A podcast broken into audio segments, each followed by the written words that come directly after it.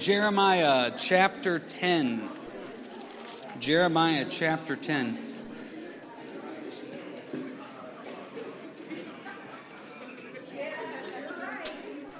Um, before we get started in uh, Jeremiah chapter ten here tonight, we've been mentioning the Johnny and Friends. And if you have any questions about that, I said you could see Jonathan, but you also can see uh, James Travis over there, who's been to Jamonville. I'm saying that right, correct? Jamonville? Has been to Jamonville, and he's got pictures of it. He's got a schedule. If you have any questions upon that, you can go see him. And I also told him that I was going to refer to him as the man, the myth, and the legend. So the man, the myth, and the legend, James Travis, will answer any question you have, not only about Johnny and Friends, but just about life. He's like an, he's like an oracle. Just go ask him anything, and he will point you in the right direction. Jeremiah chapter ten.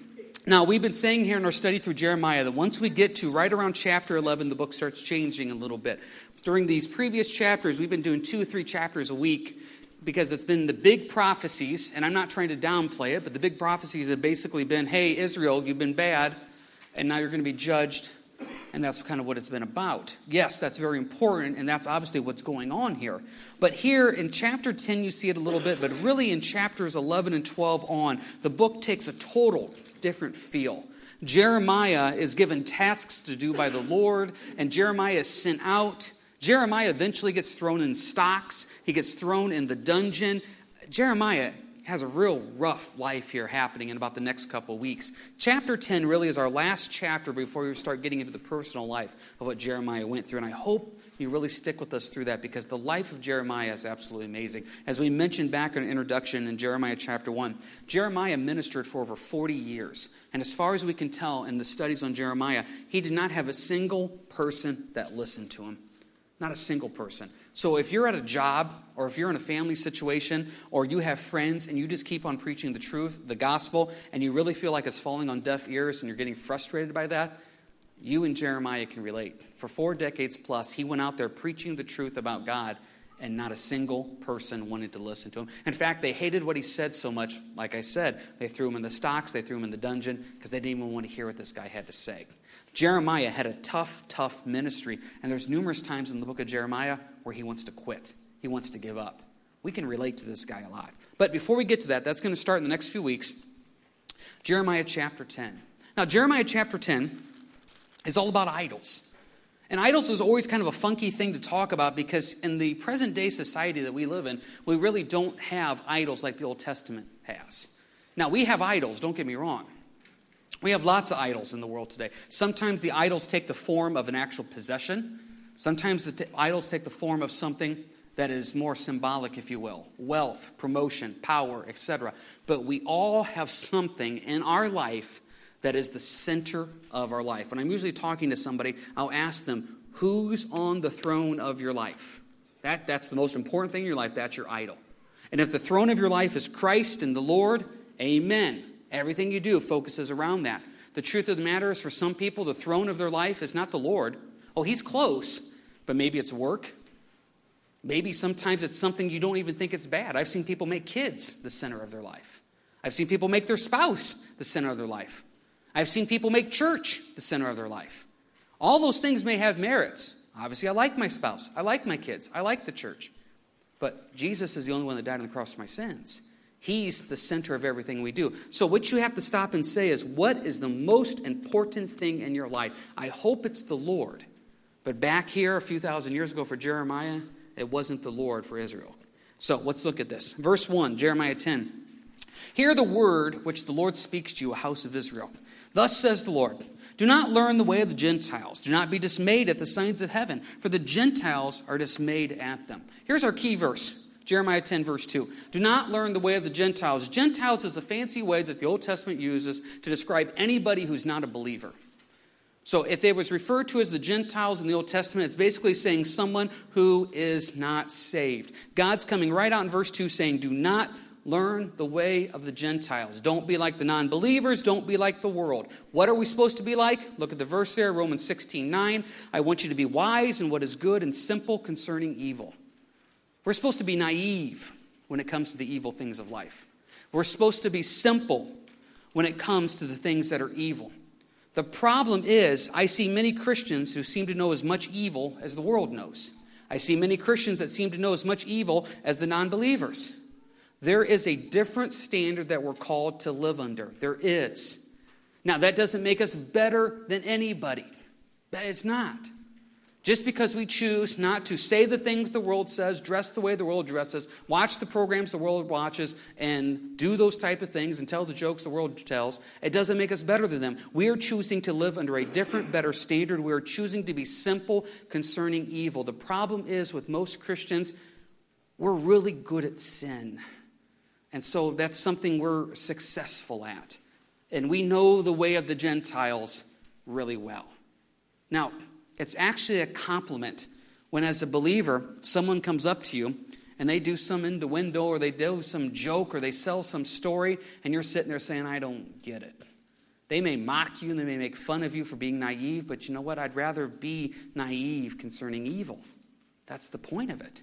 See, what happened back in Israel, they were not simple in the way of evil. They knew exactly what the non-believers were doing. They were doing the same thing. As we've said out here many times before, too often Christians talk like the world, dress like the world, and act like the world. We're under a different standard. So, what did they learn of the Gentiles? Verse two, they were dismayed by the signs of heaven. Now, what's it mean to be dismayed by the signs of heaven? That means what happens back in the Old Testament. They would look up to the heavens, they would look at the stars, they would look at all that type of stuff, and they would basically try to see what was going on. And when something happened in the heavens that bothered them, it dismayed them. Now, we're obviously smarter than that today, aren't we? No. Just a month ago, people were freaking out because some Mayan civilization said the world was going to end. Seriously. We still get dismayed at the signs of heaven. Just was it last year, two years ago, I used this example and I can't even remember when it was. The, the old guy that said the world was ending in May. Remember, he put up all the billboards and all that other type of stuff? I don't know how many times people contact me about that, saying, what do you think about this? People still get dismayed at the signs of heaven. And my response was always the same. If he knows when the world's going to end, I can guarantee you the world's not going to end that day. Because if anybody says they know when the world's going to end, it's not. People get dismayed all the time. They hear about something going over in Iran. They get dismayed. Well, what about this? They hear about something going on over here, over there, and people get worked up over different things happening in the world, the signs of heaven, when really the only thing that God says is just trust me through this whole world. See, as Christians, we're called to a different standard. The news may bother us. The news may hurt us as we listen to these sad reports, but we should never let these things trouble us. Because we know how it ends and we know that Christ is in charge. So they were dismayed at the signs that were happening in the world. Nah, as Christians, we're above this. Don't allow that world to pull you down and to steal your joy and to make you all worked up and nervous about things that are happening in the world. We know how it ends. What's the next thing they did? Verse three. For the customs of the people are futile. For one cuts a tree from the forest, the work of the hands of the workmen with the axe. They decorate it with silver and gold. They fasten it with nails and hammers, so it will not topple. They are upright like a palm tree, and they cannot speak.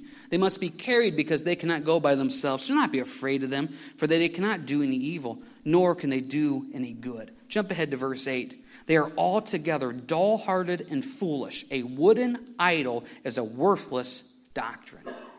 Now, what is going on here is this phrase, dull-hearted, is repeated. Now, dull-hearted is what my New King James says. Depending on your translations, some of your translations say brutish. Some of your translations say senseless. This is a word that's going to be repeated in this chapter. This idolatry that they were doing was senseless, dull-hearted. Think about how dumb of an idea this is. Isaiah gets into this. You want to make an idol, so you go cut down your own tree. You carve your own idol. You decorate your own idol. You make your own idol. You stick it up on your ledge, and then you worship the thing that you just made. How silly is that? Look at what he says right here in verse three. You cut down the tree, verse three. Verse four, you decorate it. You put nails and hammer it together. Why? So it won't topple. And verse five, it can't talk. You have to carry it wherever you go. That's why verse eight, it's worthless. It's stupid. But that's what they worshiped back then. Isn't that one of the dumbest things you've ever seen? This idea of carrying around this statue that they created themselves, that cannot speak, that cannot can do anything, and yet they have to take care of it, but yet they worship it as a god. Now, once again, we don't do that today. But we all have something we worship as a God. Now, I hope it's the true God, but for some people it's not. I've shared this with you before earlier. Some people are worshiping the God of promotion. Some people are worshiping the God of a raise. Some people are worshiping the God at the altar of some boyfriend or girlfriend, and they're willing to compromise every spiritual conviction they have for them. Some people are worshiping at the God of a possession. I've seen it. I've seen people that when they you meet them and you start talking, they whip out their wallet, and instead of showing pictures of their wife and kids, you want to see my boat? No, I don't want to see your boat. I don't care about your boat. But because I love you, I'll talk to you about your boat, so hopefully we can talk about the Lord. But that's their possession. See, we don't have the little statues today, but we all have something that cannot speak, that cannot talk, and that we have to carry around, and we make that the focus of our life. And it may be something, once again, as simple or as beautiful as your spouse or your kids. Those things that take away the Lord is an idol. And we got to be careful that there's nothing in it that pulls us away from our walk and relationship with the Lord. For them, it was pretty easy to see. In today's society, it's a little harder to find the idols in your life. But you got to be careful that those idols aren't there. So the first things we see here in Jeremiah chapter ten, don't be like the Gentiles. And the first way we see they were like the Gentiles is idolatry. They brought this idolatry unto themselves. Now, take a quick break here for a second. Anybody got any quick questions, comments about anything we talked about here thus far? The idolatry and also Jeremiah warning them, don't be like the Gentiles. Ryan. I think the description there of, you know, you go out and take some wood, you fasten it, and you, you turn it into an idol, and then you worship it. It really just shows the stupidity of it because you made it, you're its creator, yet you worship it as if it's your God. So, right. Well, it doesn't. It doesn't make any sense in any way whatsoever. And that's what is so crazy about this, is just this idea here. There was another verse I wanted to share as you were saying there. It made me think of something. Turn, if you will, to uh, Jeremiah two. Because Ryan's bringing a point up there about just how, how idiotic that sounds. Jeremiah two. Here's a verse that we went over a few weeks ago, but let's just refresh ourselves with it. Jeremiah two, verse twenty-seven. Look at this. Saying to a tree, you are my father, and to a stone, you gave birth to me. For they have turned their back to me and not their face, but in the time of their trouble they will say, arise and save us. But where are your gods that you have made for yourself? Let them arise, if they can save you in the time of your trouble, for according to the number of your cities are your gods, O Judah. I mean, seriously, look at verse twenty-seven. You are my father, to a tree, you gave birth to me, to a stone. Now, that sounds ridiculous. That, that that's really not as strange as what some people still believe today. I'm just telling you right now, you go out there and you talk to enough people, when it starts coming to this idea, and I'm not trying to get political here, when you start getting this idea of the environment and things like that, how almost that is worshipped and elevated. I mean, it says in the book of Romans, they worship the creation rather than the creator. And you know what? We're supposed to be good stewards of this planet. That's back to Genesis. I completely understand that. But also, according to First Peter, this entire world is going to burn and start from scratch. I've shared with you before at our house, when you walk into our garage, now we're up to ten things. Dawn recycles ten different stupid things. I could burn all of them but metal. And I bet if you even let me, I could get a fire hot enough to burn that metal. I don't get recycling. I don't understand recycling. I want to burn plastic, paper, cardboard. I want to burn it all. I, I like it.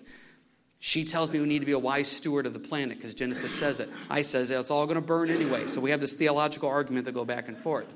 Point is, there are some people that take this idea of this wonderful creation God has blessed us with and elevate it to the status of almost worship. Guess what? The same thing was happening a few thousand years ago. Jeremiah two, Jeremiah ten. It becomes an idol. It really does. Anybody else got anything they want to say here before we go on? Yeah, Jody. The people that have those little Buddha dolls, mm-hmm. do they actually worship that thing, or why do they have those? You know, I, you're asking me a question about Buddhism, and uh, I can't give you a lot of answers about Buddhism. My understanding of the little Buddha dolls, it's not so much as a worship as, dare I would say, a good luck charm. My understanding, it's more like that. Same same thing. Well, same thing. So, but I don't, I got to be honest, I plead ignorance when it comes to Buddha. I just know Buddha needs to work out a little bit. That's all I know. You know. Jody. Oh, great. I did not know that. See? See, we all have those things. I mean, we all we all have those little things that we, we leave on our car for good luck. We have all these little things that we carry around with us. And, you know, even as Christians, solid born-again Christians, we run into this trap of good luck charms. And I used to do this, and sometimes I still catch myself doing this. Once again, Lord, I got a big appointment tomorrow. I'm going to read a lot of verses tonight. Lord, I got a big appointment tomorrow. Look how much I prayed. God, you owe me a good answer here because I've read double today, I prayed a lot today, and I even fasted. You have to say yes. Wait a second. That, that's not the way the system works. That's trying to make almost a good luck charm out of it. That's really kind of what it was. Anybody else got anything before I move on? Okay, so idolatry. Next one. Jump ahead to verse fourteen. It says, everyone is dull-hearted, without knowledge. Every metalsmith is put to shame by an image, for his molded image is falsehood. There's no breath in them. So basically this guy makes an image and there's nothing in it. They are futile, a work of errors. In the time of their judgment, they shall perish. See, who are we supposed to be worshiping? Jump back to verse twelve. He, actually let's go to verse eleven. Thus you shall say to them, the gods that have not made the heavens and the earth shall perish from this earth and from under these heavens. He has made the earth by his power. He has established the world by his wisdom and has stretched out the heavens at his discretion. When he utters his voice, there's a multitude of waters in the heavens, and he causes the vapors to ascend from the ends of the earth. He makes lightning for the rain and brings the wind out of his treasuries. Now, just stop and think about this for a second. One of my favorite verses in the Bible is out of Hebrews. It's Hebrews four six. It says that we can boldly enter the throne of grace. If you are saved tonight and you know Jesus as your Savior, you have complete access to God who created everything. Now just think about that for a second. Whatever problem you are facing at home, at work, at school, and in life, you have complete access to God the Father. Why would we not take advantage of that? Verse twelve, he's created everything. He's established everything. Verse thirteen, he commands the waters and the lightning and the rain. Problem is, verse fourteen, everyone, here's that word again, dull-hearted, brutish, senseless. Instead, they're looking at this tiny little image for answers. How crazy is that? How absolutely crazy. Every now and then I'll have somebody contact me. And they want to know if they should do X, Y, or Z. I'm always willing to talk. I'm always willing to listen, share scriptures, pray. But generally I ask them, well, have you prayed about it? And if they say no, I usually say the best thing you could do is hang up the phone and go talk to the Lord about this to see what he wants you to do. How many times do we do that? I still run into this sometimes where a big situation pops up and instead of going to the Lord first, I go to some human being. Why would I do that? I have access to God the Father. Now, there's nothing wrong with asking people for advice or counsel, especially if they're believers. I don't want to, that's a biblical concept. But go to the Lord. These guys were going to their little idols that they created first, where Jeremiah is trying to remind them, you can go to God. Just think about that for one second. Really let that sink in. You have access to God anytime you want. That is an absolutely amazing concept. It really is. And let's never forget that. Why were the people dull-hearted? Well, part of the reason why the people were dull-hearted, jump ahead, if you will, to verse uh, twenty-one. It says, for the shepherds have become dull-hearted and have not sought the Lord, therefore they shall not prosper, and all their flocks shall be scattered. I mean, here's the truth of the matter. The shepherds, the spiritual leaders, they were dull-hearted. They were brutish. They were senseless. So since they were no longer seeking the Lord, there wasn't that fire being set from up top to seek the Lord in what they were doing. So since there was spiritual, I should say, lack of spiritual growth at the top, that filtered down to the people where there was no longer a growth in the people to want to do what God wants. See, there has to be, if you're any type of ministry leader, be it just serving in the back once every few months, or maybe you have an accountability partner, or maybe you are the only believer at work amongst a lot of non-believers. You have that spiritual responsibility to set a tone. You can set a tone on your shift. You can set a tone with who you work with. You can set a tone in your classroom. You can set a tone in your house. Now, everybody may not pay attention to it, but you can set the tone. I know for me, and it's just such a simple, simple concept.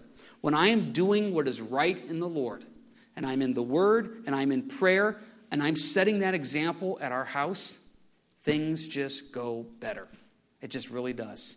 When I'm out of the Word, and I'm allowing the things of the world to get me, and I'm getting tense, and I'm getting worked up, and I'm allowing frustrations to control me, it filters down to everybody else in my household. It really does. It is such a simple, simple concept. One of the verses I use a lot in counseling is Proverbs fourteen one, where it says, a wise woman builds up her house, and a foolish woman tears it down. And if I'm ever doing marriage counseling, I usually ask the woman a very simple question. Are you building up your house, or are you tearing down your house? Same thing with us as men. If you're out here and you got kids at home or just your wife, what have you, you're the spiritual leader of that house. Are you building up your house, or are you tearing it down? If you're not married, and maybe, I don't know, just at work, are you building up or tearing down? At school, are you building up or tearing down? Have you become dull-hearted? See, when the spiritual leadership becomes dull-hearted, it filters down to everything else. And that's what was happening in Jeremiah. The spiritual leadership wasn't seeking God. The people weren't seeking God. They were going after idols. Judgment is coming. Hence, verse eighteen of Jeremiah chapter ten. For thus says the Lord, behold, I will throw out at this time the inhabitants of the land and will stress them that they may find it so. God says, because of your lack of following me, because of you following idolatry, because of your hearts turning from me, I'm tossing you out. And now he's giving them, you got to remember here in Jeremiah, he's giving them about thirty years notice of this. This is not like all of a sudden Babylon comes and destroys them. He's giving them a chance to repent. They're choosing to reject. But God in his infinite grace and mercy says, I'm going to do this. And we can see the repentance now. Look at Jeremiah's response here. Look at verse twenty-three. I love these verses, twenty-three and twenty-four. O Lord, I know the way of man is not in himself. It is not in man who walks to direct his own steps. O Lord, correct me, but with justice, not in your anger, lest you bring me to nothing. If you are looking at yourself spiritually right now and you're saying, okay, I'm not as focused as I could be. I'm not as strong as I could be. I'm not as on fire for the Lord as I could be. Verses twenty-three and twenty-four are for you. Look at this. Just look at it one more time. Lord, I know the way of man is not in himself. It is not in man who walks to direct his own steps. We don't know what's best. Dawn and I were trying to plan a date night the other day. We were going to try to get out and just go do a couple things. And so we're trying to get around babysitters to do that, and it didn't work out. Elias overheard us saying it. Elias, who's seven years old, said, I'll just watch the kids. You're, you're seven years old. He says, I can do it. He's going to watch a six-year-old, a four-year-old, a three-year-old, and a nine-month-old.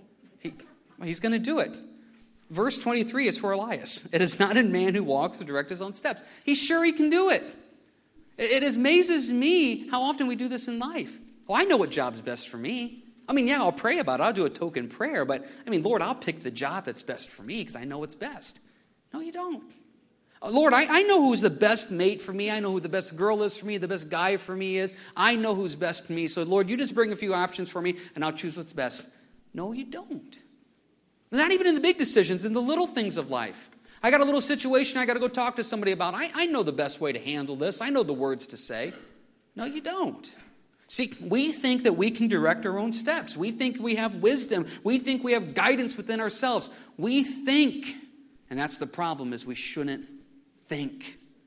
Sometimes my best thinking has got me into the biggest problems I've ever had in life. Boy, it's not worth it. Sometimes I need to do less thinking, more praying, less thinking, more meditating, less thinking, more fasting, and just say, Lord, you direct my steps. And Lord, if I'm wrong, verse twenty-four, correct me. But don't correct me in anger. Correct me in love. That you love me enough to want what's best for me. And Lord, help me to be open to that correction.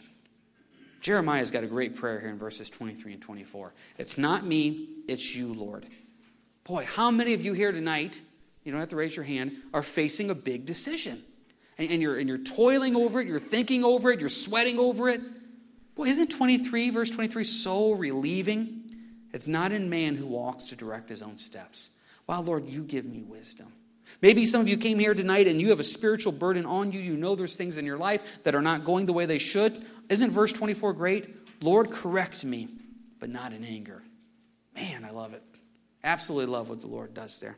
We've got a final couple quick thoughts here. Turn, if you will, to Revelation two. Keep your hand in Jeremiah. We're coming back for one more verse. But I want to go to Revelation two real quick and just share a couple things. Has anybody got any quick questions, comments about anything we've covered here thus far? All righty, Revelation two. Two passages here in Revelation. What was happening back in the time of Jeremiah is there was this lukewarmness of religion.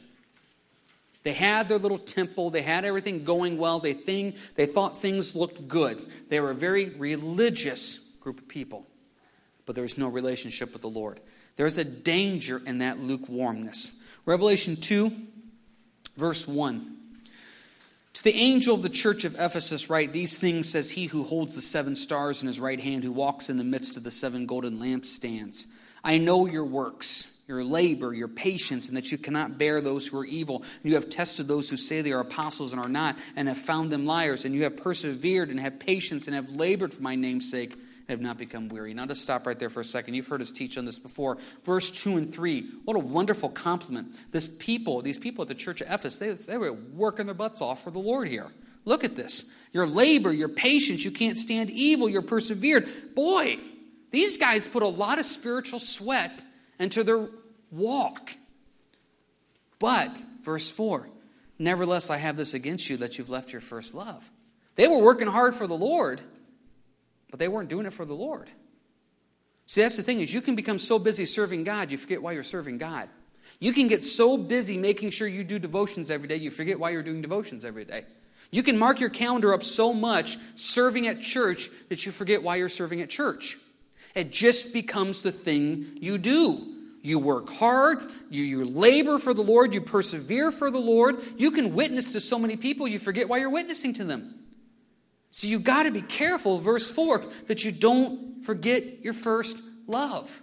See, the problem is some people don't see this. They look at their life and say, well, I got to be doing good spiritually. I serve in the back, I serve up front, I read and pray every day, I do this, and if somebody asks a question about the Bible, I witness, I serve, I do a lot of things. That's great.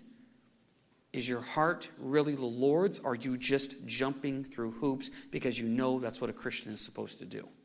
See, God wants your heart. Your heart. What's the answer? Verse five, remember therefore from where you have fallen, repent, and do the first works, or else I will come to you quickly and remove your lampstand from its place unless you repent. What it means to remove your lampstand is you lose that light and witness for the Lord. You lose that brightness for God. Yeah, you're doing everything right, but you're spiritually dim. It just doesn't seem right. And I don't know how many times I've seen this in my life and other people's lives where it's like, Lord, I, I'm doing everything right. I mean, I'm in the Word, I'm in prayer, I'm serving, I'm witnessing, but where's the spark, Lord? Because I'm doing it to do it, not out of love for Christ, but because that's just what I do. Lord, I want the spark of doing it. One other passage here in Revelation. Revelation three now, please. Revelation three, verse fourteen. Revelation three, verse fourteen. And to the angel of the church of the Laodiceans write, these things says, the Amen, the faithful and true witness, the beginning of the creation of God. I know your works, that you are neither cold nor hot. I could wish you were cold or hot. So then because you are lukewarm and neither cold nor hot, I will vomit you out of my mouth. These are people that were just middle of the road, not really doing anything bad, maybe not really doing anything great. They're not really hurting the body. They're not really helping the body. They're just there. Jesus says, I don't want you. I'm going to spit you out of my mouth. Verse seventeen, because you say, I am rich. I have become wealthy and have need of nothing. Do not know that you are wretched, miserable, poor, blind, and naked. Verse seventeen are the people that say, I'm fine. I'm fine. My walk with Christ is fine. My marriage is fine. My witness is fine. My relationship with my kids is fine. My relationships at work are fine. No, they're not. You're judging it by your standards. See, verse seventeen, I am rich, I've become wealthy, and I have need of nothing. God who looked at the heart said, wait a second, you're wretched, miserable, poor, blind, and naked. But when I first became a pastor, and I would run into somebody who had themselves so convinced that they were okay spiritually, I would devote so much time and energy to them to convince them that the relationship with Christ was not really a relationship. It was more of this surface thing. And you know what? I never had a single success because they've convinced themselves they're fine. This is a Holy Spirit matter. This is between them and the Lord. They have to be willing to humble themselves and say, I'm not as okay spiritually as I think I am. I tell you, I've witnessed to a lot of people in my walk with the Lord. The easiest person to witness to is someone who comes right out and says, I don't believe in God. Okay, that's great. The hardest person to witness to is someone who thinks they're saved. And they got all the answers. They know everything. They got it all figured out. Everything's great. My goodness, it is hard to talk to someone about the Lord who has convinced themselves so much that they're perfectly fine with God. That's a dangerous place to be. Last thing we're going to say, I said keep your hand in Jeremiah. We just went over this verse a few weeks ago. Jeremiah two, please. This is our last verse. The people in Jeremiah's day, they didn't think they were doing anything wrong. Yeah, they got some idols in the house, but that's okay. They still go to temple. You know, they got this, they're doing, that's okay. They're acting just like the Gentiles, well, that's okay. They still love God. They didn't even realize. Jeremiah is begging and pleading to them, you're not right with the Lord. They don't hear it. We got to be careful we don't fall into that same trap. Jeremiah chapter two, verse one. Moreover, the word of the Lord came to me, saying, go and cry in the hearing of Jerusalem, saying, thus says the Lord, I remember you, the kindness of your youth, the love of your betrothal, when you went after me in the wilderness. We've talked about that verse a few weeks ago, where God is saying to Israel, I remember when you were in love with me, when you chased after me, when you couldn't wait to be with me. Just ask yourself spiritually, are you at that place spiritually where you can say, okay, Lord, you are on the throne of my life. Everything I do centers around you.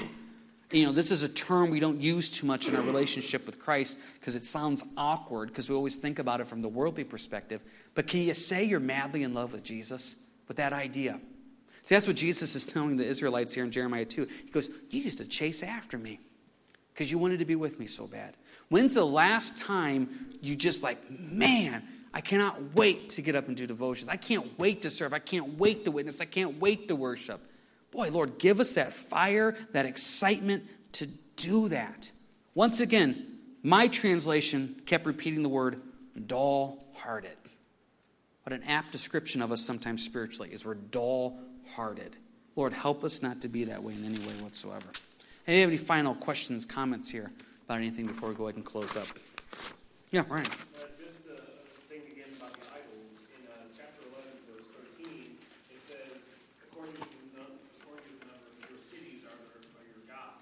Hmm.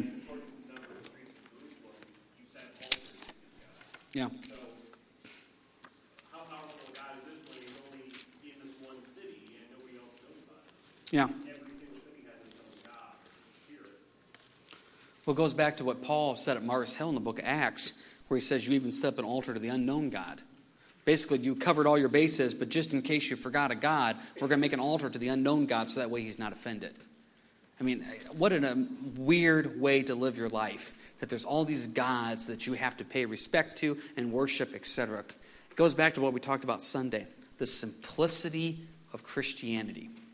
There is one God, one God, and then there's God the Father, the Holy Spirit, and Jesus in there, and Jesus died on the cross for your sins. Boy, the simplicity of that. Got to absolutely love it. Got to love it. Anybody else have anything they would say here before we close up? All right, let's pray. Heavenly Father, we come to you. Lord, create in us a spark, a fire. Lord, we want to be people that are in your word, that are in prayer, that are in the spirit, witnessing and serving and loving, making a difference at home, at school, at work, wherever you've called us, Lord. Help us to have you be on the throne of our lives. Lord, we don't want to be dull-hearted in any way whatsoever. Take away all the hoops we jump through, and help us just to have a strong relationship with you, Lord. In your name we pray. Amen. All right, you guys have a good week, and God bless.